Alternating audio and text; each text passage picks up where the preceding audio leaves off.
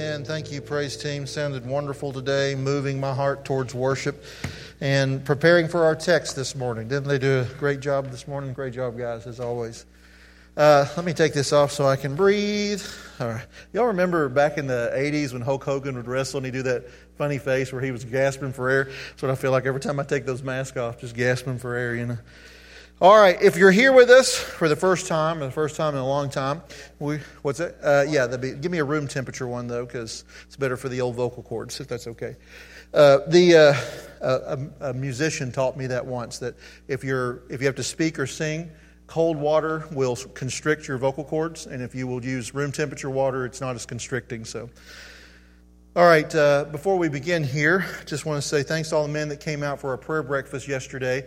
I had a good turnout 20, 20 to 30 men. I didn't get an exact count. Um, and uh, we're going to have another one of those on the 13th. And we spent, uh, I only spoke for like five minutes, which I know is hard for you to believe, but I did. I only spoke for about five minutes. And then uh, we dealt with uh, integrity.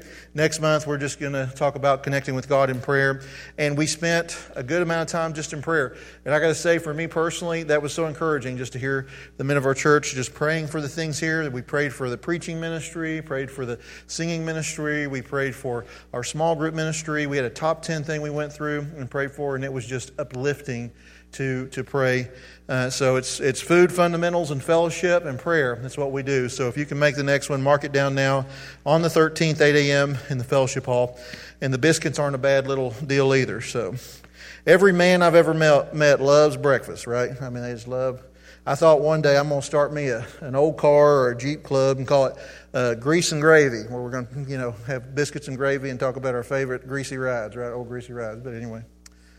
All right, Luke 4 14 through 30, the ministry of Jesus. It's a very original title. It comes right from the text. It's very hard to produce a new title for a sermon each week. I don't know if you've ever tried it, but you do it 52 times a year. Your creative juices run low. So sometimes I just borrow from the text, and so this is the text here. I was tempted to call this sermon uh, A Prophet Without Honor or unwanted in his hometown because this is all in this text today. Uh, a few things here to just refresh us since Jerry preached last week, and he did a good job for us. We have been in Luke chapter 4, and we, ha- we are coming out of Jesus' temptation 40 days in the wilderness. Uh, just to refresh your mind, we're seeing here Jesus' ministry being launched. He is a new Adam. In the Old Testament, the first man that was made, the first Adam, was in a perfect garden.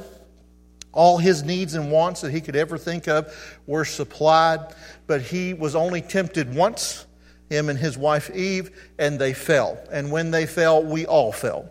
And so he, he wasn't able to make it in the perfect situation. Jesus here in not a perfect situation. He's in the wilderness, and he is tempted three times with things that Satan chose in his craftiness that no doubt he must have known were appealing to him in his flesh at some level.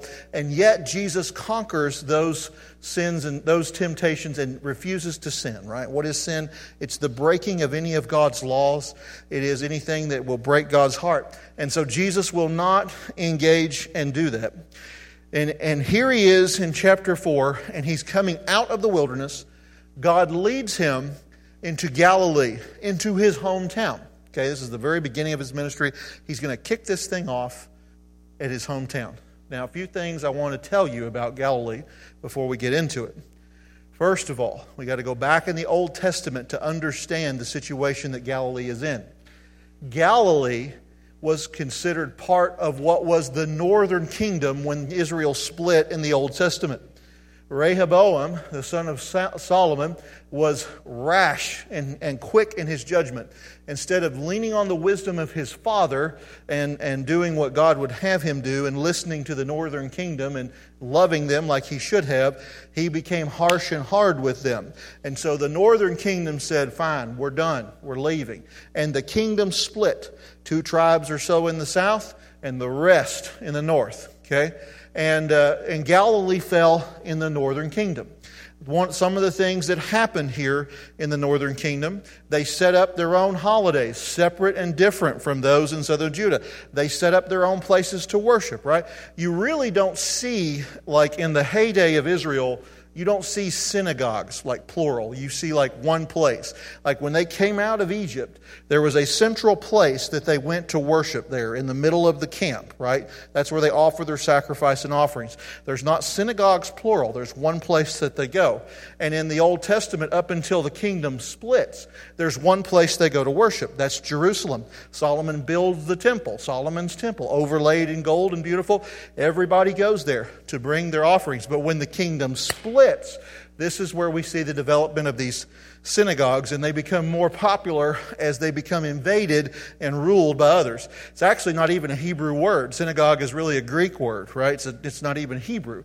So the, the word here just indicates the gathering place where they went to worship. So, what's the deal with the northern kingdom? Well, as I've told you before, most of the time, if you were to list a king of Israel, they were bad. uh, I would say probably the worst kings that are in the Old Testament are found in the northern kingdom. The northern kingdom is marked with a mixed worship.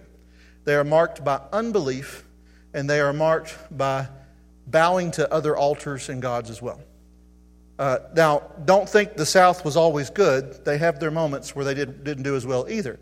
But even in the midst of the northern kingdom being marked with unbelief, being marked with mixed worship, God is faithful and sends prophets to preach to them. Now, how do you think they received most of those prophets? Not well. There's always a few that believe, but the majority of people that are in the northern kingdom reject the prophets that God sends. And He always sends them with the same message, right? Repent of your sin, turn to the Lord. But because of their unbelief, because of their mixed worship, they won't do it. And so, with that in mind, that's the setting for Galilee. This is where Jesus grew up. This is where Jesus reads these passages here. And here is what the Word of God says Luke 4 14. And Jesus returned in the power of the Spirit to Galilee, and a report about him went out through all the surrounding country. And he taught in their synagogues, being glorified by all. And he came to Nazareth, where he had been brought up. And as was his custom, he went to the synagogue on the Sabbath day, and he stood to read. And the scroll of the prophet Isaiah was given to him. He unrolled the scroll and found the place where it was written The Spirit of the Lord is upon me, because he has anointed me to proclaim good news to the poor. He has sent me to proclaim liberty to the captives and recovering of sight to the blind, to set at liberty those who are oppressed, to proclaim the year of the Lord's favor. And he rolled up the scroll and gave it back to the attendant and sat down. Now, let me say a couple things about this because this is different than how we worship right now. In ancient Judaism, most people didn't have Bible scrolls or text. Okay, you're very blessed and fortunate because you have access to paper Bibles, right? If you don't have one, you want one, see me afterwards. We got a stack. Me or Danny will get you one. You can have it. If you don't even have that, and you're not, you don't want that, you got a smartphone. You can access Bible Gateway, have any English translation of the Bible you want. You got access to it everywhere. Okay. In the Old Testament times, the, everything was copied by hand. Like you, you know, at this point in history, the, the Gutenberg press has not been invented. And so they had to use leather scrolls, and it was time staking. These scrolls were very expensive. You can actually go to Jerusalem today, and you can find where a scribe has messed up an Old Testament scroll, an, an old Old Testament scroll, and you can purchase them. But do you know how much a messed up scroll is? It's about a thousand bucks is the cheapest. They go from a thousand all the way up to seven, eight, nine thousand dollars. That's for one that's blemished and messed up, and you know that when you buy it. Imagine what a perfect one without blemish is going to cost and run in modern day, you know, money and in, in ancient money as well. So it says here they bring out the scroll. So you would have these guys, these attendants. Their job was to make sure the scroll stayed locked up, that they were, you know, brought out for worship taken care of properly while worship. Then, when you get done, you would hand the scroll back to the attendant, and they would go and make sure they were put away so nobody could steal them or take them away or sell them or whatever. So, you had somebody that was their, that was their job in the synagogue was to maintain the Word of God. Moving on. And the eyes of all in the synagogue were fixed on him. And he began to say to them, Today, this scripture has been fulfilled in your hearing. Now, something else is different here in the Old Testament worship than it is in ours. Uh, one of the reasons that he sits down is because that's what the rabbis did. And, and this, at this point in history, the way the congregation and church worked was the, the prophet or the rabbi, the teacher, would stand to read the scripture. Whenever he was done with that, he would sit down, and everybody else would have to stand up. Do you, Danny, you think we need to go back to that? Where are you at? Maybe we ought to take all the chairs out, and I have a chair up here. You guys can buy me a nice golden chair like they have on CBN. What do you think? I can sit. No, no takers on that. Pray about it, all right? It says here, spoke well of him, marveled at the gracious words that were coming out of his mouth, and they said to them, Is this not Joseph's son? And he said to them, Doubtlessly you will quote to me this proverb, Physician, heal yourself. What we have heard you did in Capernaum, do here in your hometown as well. And he said, Truly I say to you, no prophet is acceptable in his hometown. But in truth, I tell you, there were many widows in Israel in the days of Elijah. That's one of the greatest prophets that ever lived. This is one of the, you want to talk about dropping names of great men. This is one of the great men of the Old Testament. When the heavens were shut up three years and six months, and a great famine came over the land, and Elijah was sent to none of them, but to Zarephath in the land of Sidon, to a woman who was a widow and there were many leopards in Israel in the time of the prophet Elisha, and none of them were cleansed, not even Naaman the Syrian, but only Naaman the Syrian. When, when they heard these things, all in the synagogue were filled with wrath. And they rose up and drove him out of the town and brought him to the brow of the hill on which the town was built so that they could throw him down the cliff understand here, beloved, they intend to kill him. They're going, they want to throw him off a ledge to when he lands, he will not survive from the injuries he sustains. That is their intent and goal. But passing through their midst, he went away. May God add blessing to the reading of his holy, inerrant, and infallible word, and I pray he writes this truth on our hearts this morning. Before I lead in here, I want to just spend one moment in prayer to help us today because this is a text for churchgoers. Okay? This is for people who are faithful churchgoers. Jesus here is preaching to churchgoers in his day. And to be quite honest, he's preaching to us. And I'm putting myself down in the chair with you or on the couch with you this morning when I say that as a faithful churchgoer. So let's just pray for just a minute here that we can see what God wants us to see. So, won't you just bow your head with me and pray before we begin looking at this text closely? Pray with me. Heavenly Father, God, we thank you for this passage. We thank you for its truth. We sense that you are uniquely speaking to us. Jesus, in this passage, you're speaking to churchgoers. You, you, you are speaking in this passage to people who think of themselves as moral, as upright, not like the heathen world around them, to believing people, godly people, people that go to church every week. And yet, you are speaking to them about their sins and their disbelief, their unbelief. And so we feel, Lord, as if you have us in your bullseye this morning. Lord, we need to recognize when we're in your bullseye because you never have in view in your words of conviction just the purpose of hurting us. Your convicting words are always designed to turn us from folly and to help us to flee to Christ and to grace. So, Lord, instead of self protecting this morning, instead of blame shifting, instead of denial, instead of indifference, instead of boredom, Lord, shake us to the core out of our spiritual slumber to your word today and open our eyes to see ourselves, our sin, our plight in this world, and our Savior. Lord God, we pray and ask these things in Jesus' name. Amen. What would happen if Jesus Christ took the pulpit here and preached in a common ground service at Grace Baptist Church? What would be the reaction of us? How would we receive him? How would you respond if Christ were standing here instead of me, right? Don't make the mistake. I'm not Christ. Far from it. I'm a glorified mailman. I just deliver what the Lord has already given.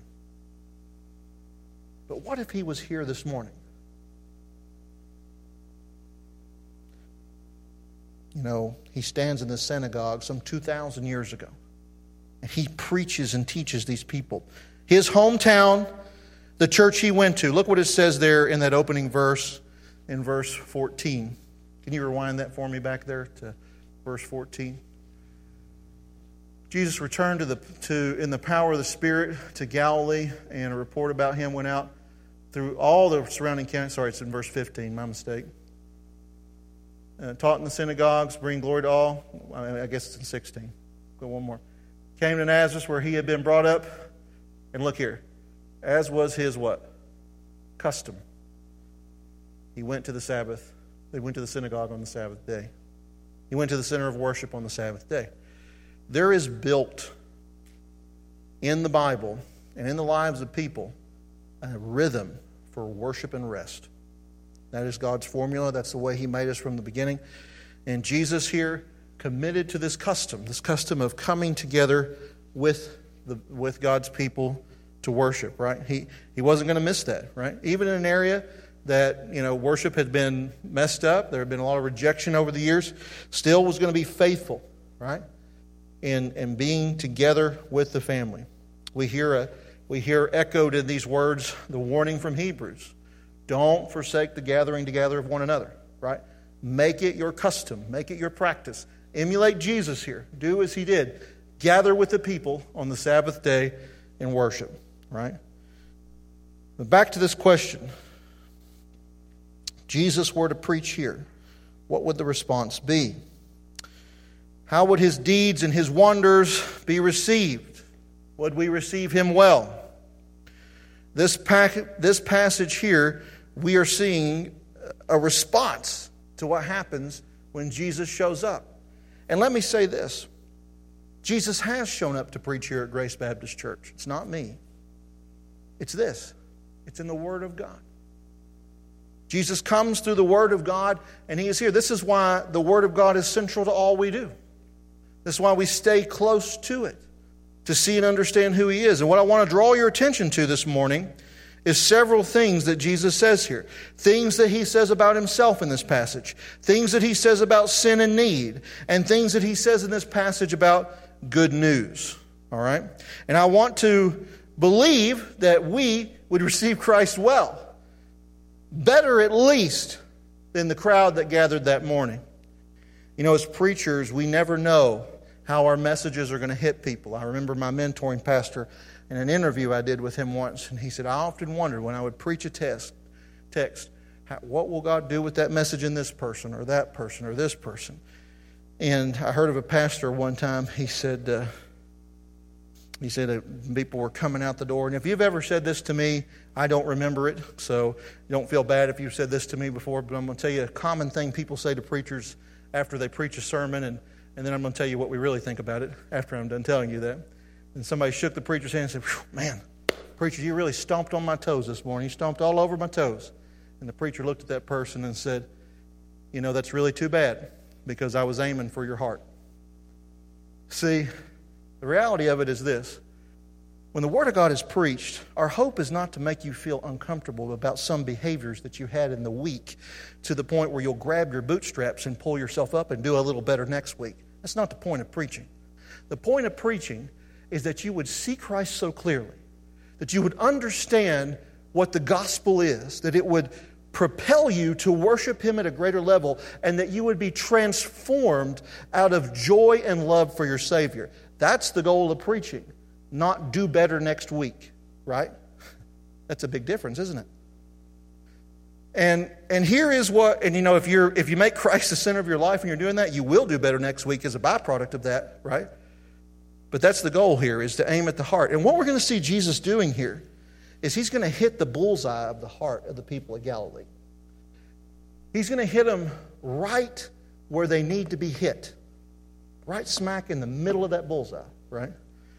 Um, So let's, let's look at this here. Let's see this here. This message to the Nazarenes, these well scrubbed, church going folks here, Jesus is preaching to them. You know, this gra- crowd is gathered there. Let me say something about that just a minute. Just because there's a crowd doesn't always mean the crowd is gathering for the right reasons. What we're going to see unfold here is the people of Galilee, the people of Nazareth they're showing up for a show.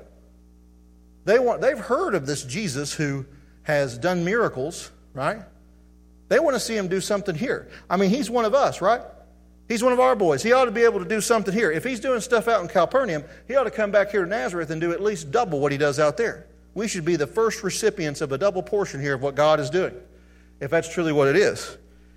It's not really here for them about understanding Jesus as he claims himself to be. It's not about their sins being forgiven, it's about good health care, basically, right? Really good health care. And he goes on here, and let's look at this what, what Jesus is teaching about himself, right? Let me draw your attention first and foremost to that. Jesus' self identification here in these passages. Look here at verse 17. Jesus unrolls the scroll here and he's reading here. You, you need to go home today and read Isaiah 61. That's what he's reading from in the Old Testament. And he's going to read verses 1 and 2 from Isaiah 61. Uh, by the way, I don't know if you've ever seen a, a text of Hebrew or of Greek, you know, from antiquity, some of these old texts. But um, I, I took several years of Greek and Hebrew. I can't read them. I have to have the editing. Like, I can't even read what's edited well either. I have to have help with that. But if you can imagine, those scrolls, they're not numbered, right? There's no chapter numbers. That didn't come to some time later. There's not verses, not verse numbers here. Uh, and all of the letters are capitalized with no spaces in between. So if you can imagine a newspaper in English where every letter is capitalized and they're all right next to each other and there's no spaces between them, that's what ancient Greek and Hebrew looks like. Okay? Would that be hard for you to read? yeah, it'd be hard, right? Well, here, Jesus picks up the scroll. He knows exactly where to go. How hard would it be to find, you know, if there's no paragraph breaks, how hard would it be to find a place in a paragraph? It'd be hard, wouldn't it? Jesus goes right where he wants to go. Easy for him, right? Hard for anybody else.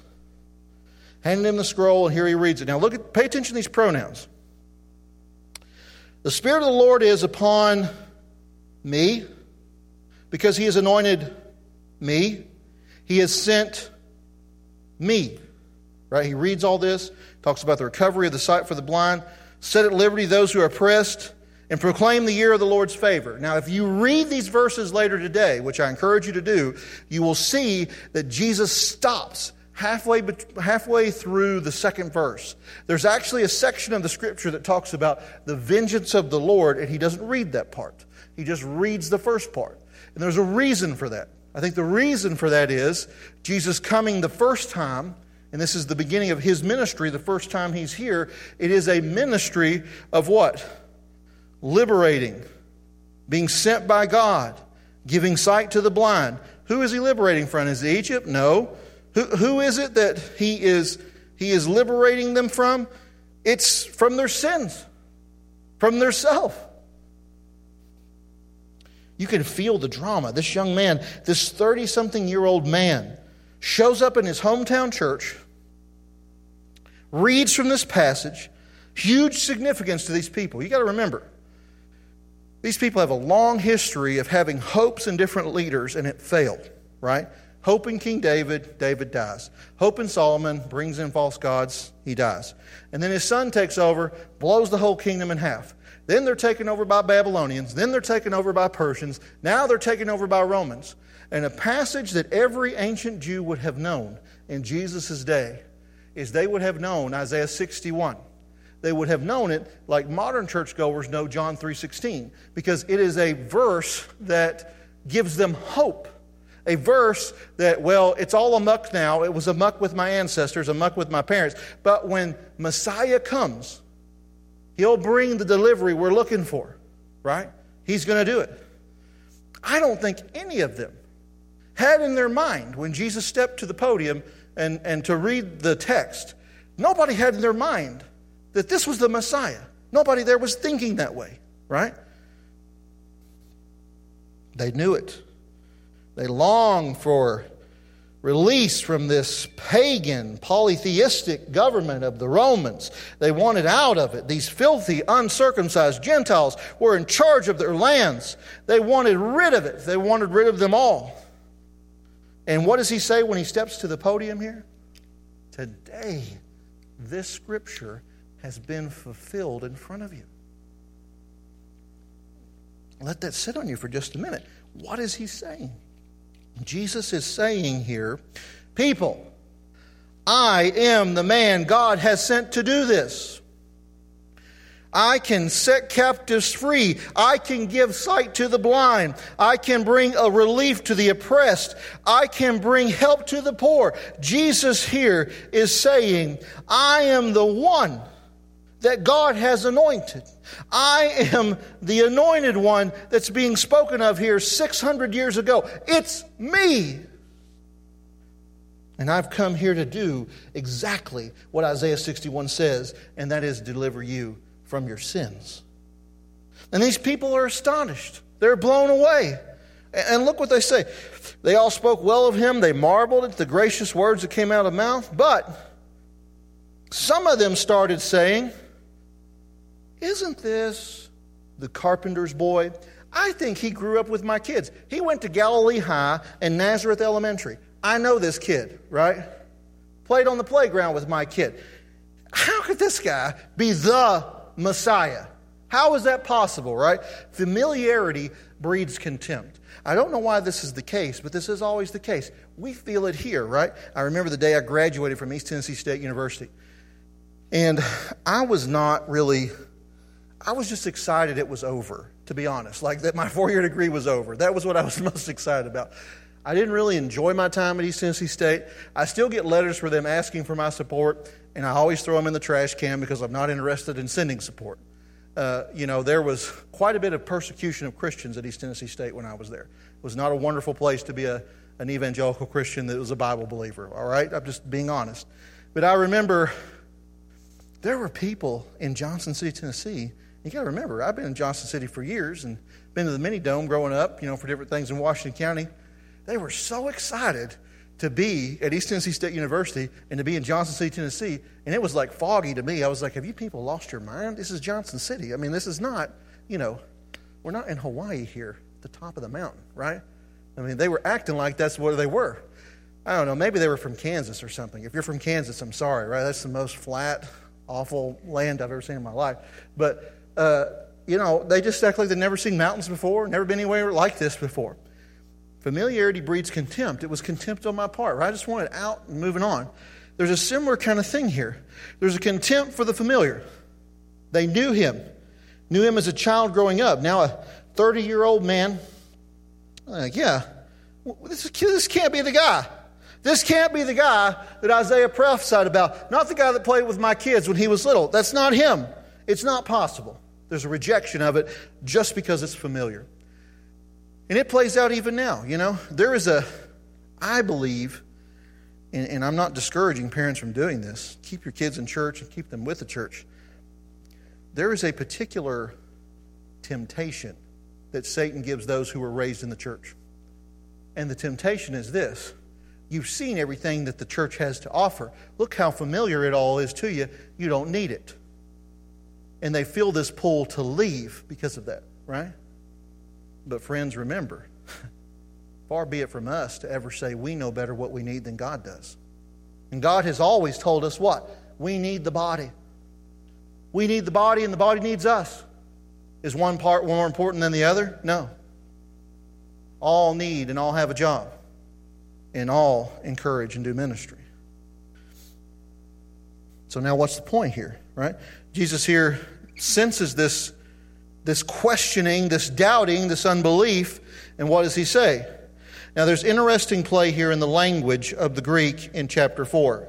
In this language here, you will see in other New Testament writers and other gospel writers, they will use this phrase frequently. Truly, truly, I say to you, or amen, amen, I say to you. Luke does not use that rhetoric often. You don't see Luke say that. So anytime Luke uses the term truly or amen, whatever he's going to pin right next to that, remember I've told you how he cut back on the essentials of what John the Baptist ministry was.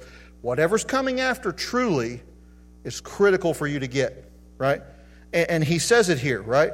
In this verse Truly I say to you, no prophet is accompanied or is acceptable in his hometown. Now, what does that mean? What's that about? Remember what I said a minute ago about familiarity breeding contempt? Let's move on to the next passage. He's going to tell you two stories, right? He tells you two stories of two monumentally important prophets in the Old Testament. One is Elijah and one is Elisha. Okay?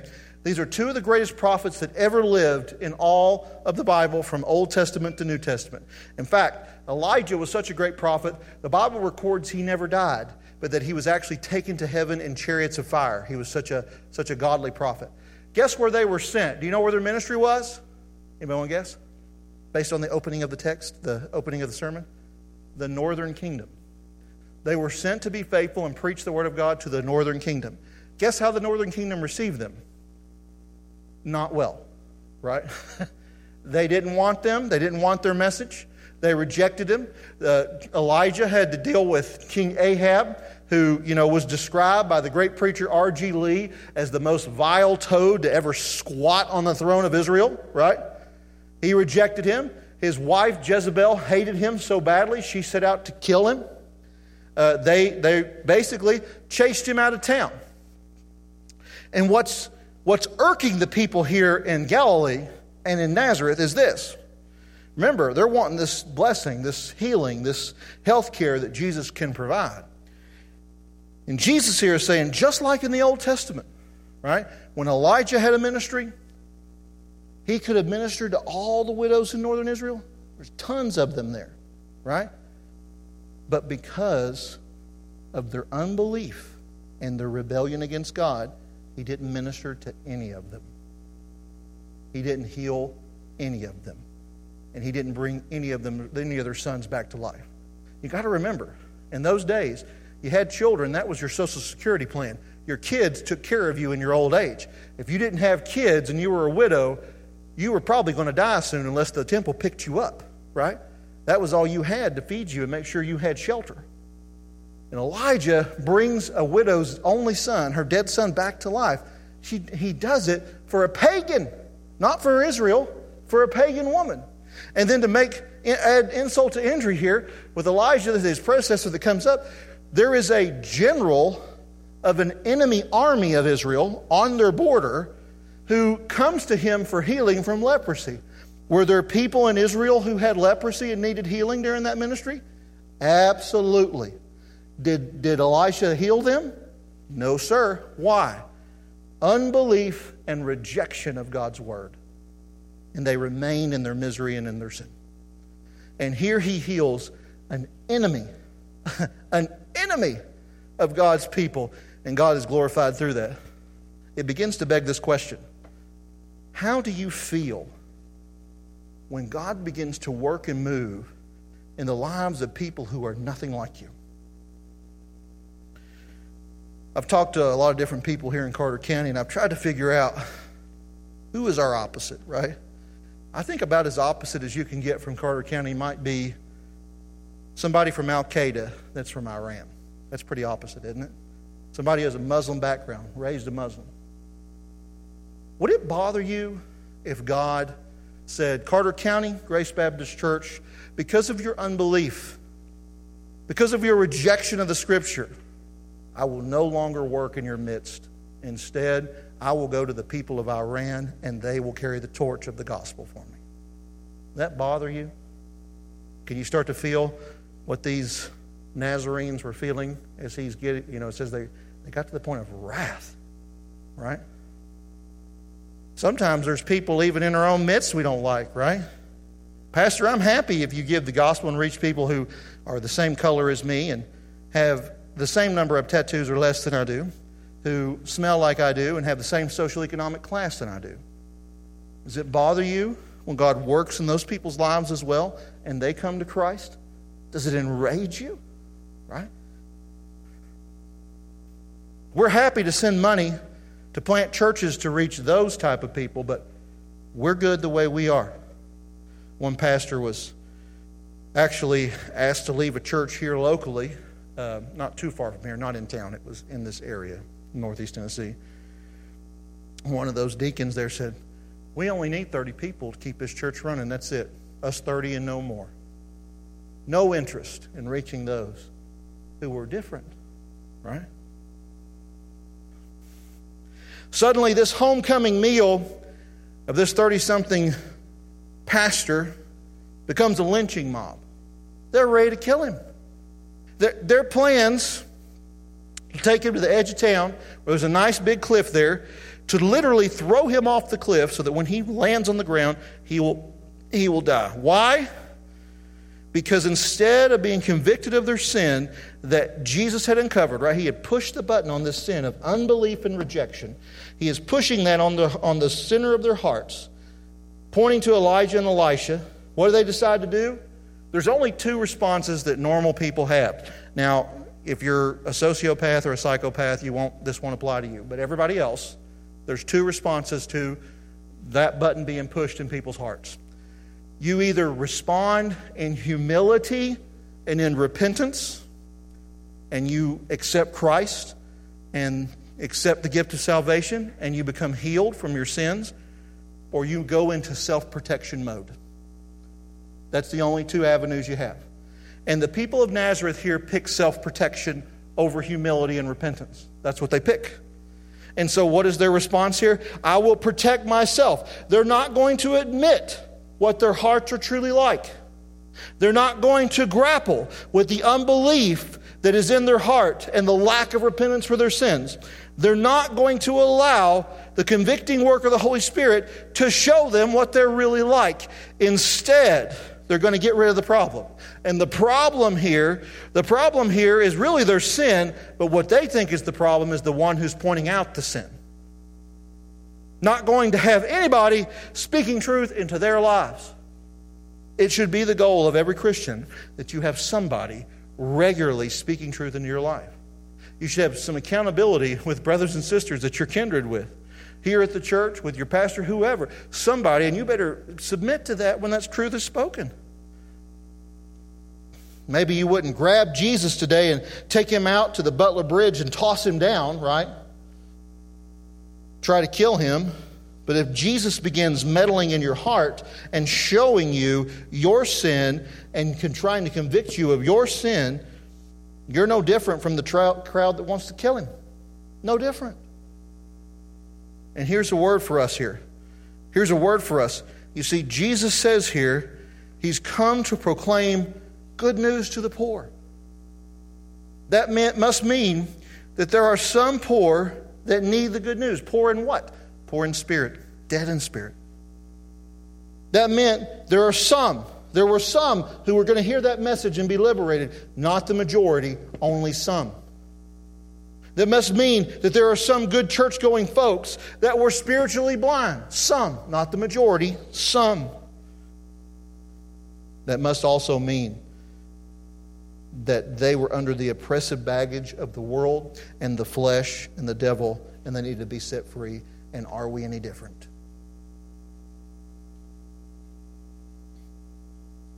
There's a lot of people working really hard to believe that they're free, and they're not actually free. Some people are so committed to acting as if they were free, and really they're not. They're ready to kill people who will point and say, You're not free, you're under bondage.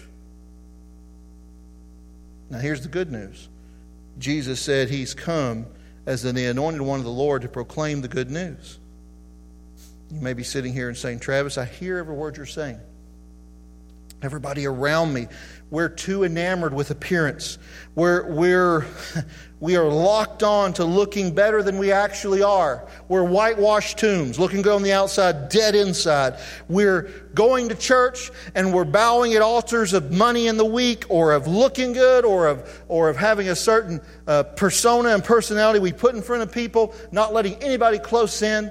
Uh, we're, we're adulterers whenever between Sundays, but we're faithful to come to church. We bow at the altar of drugs. We like to be numbed from our emotions. We don't want to feel. We just want to exist and feel good. and we bow at those altars between Sundays, but there's good news this morning. You don't have to do that no more, right? Christ is calling to you here in this passage Come to me. Relish in who I am, the deliverer, to set you free from these.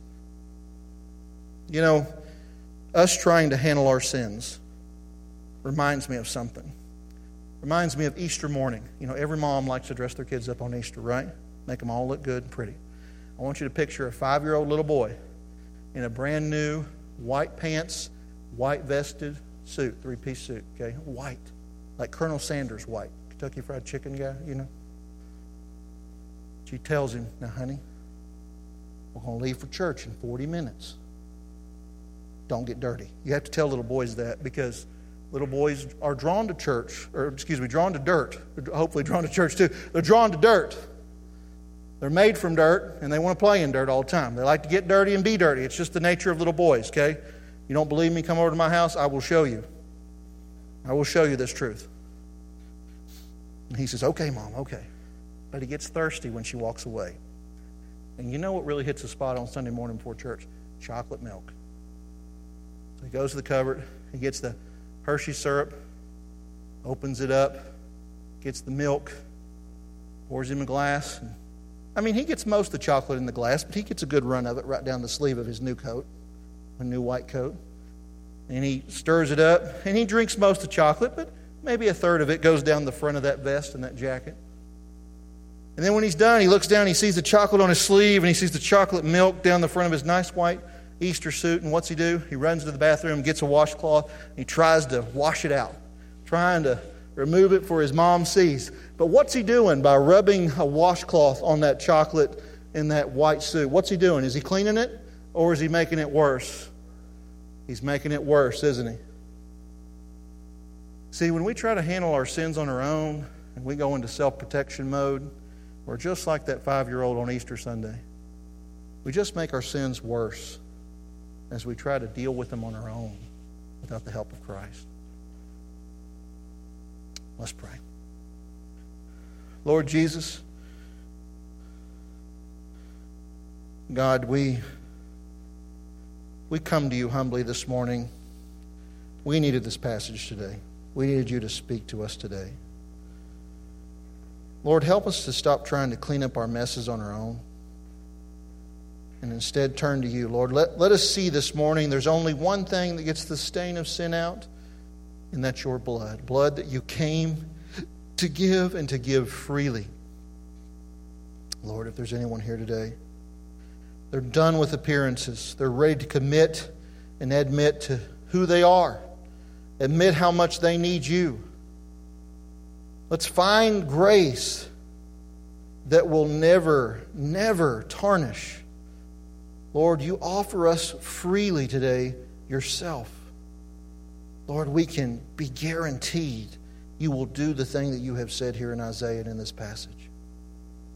Lord, you have been anointed here to bring us this good news. Why? Because of the, of the shedding of your blood. The good news is real today because of the sacrifice you made, Lord.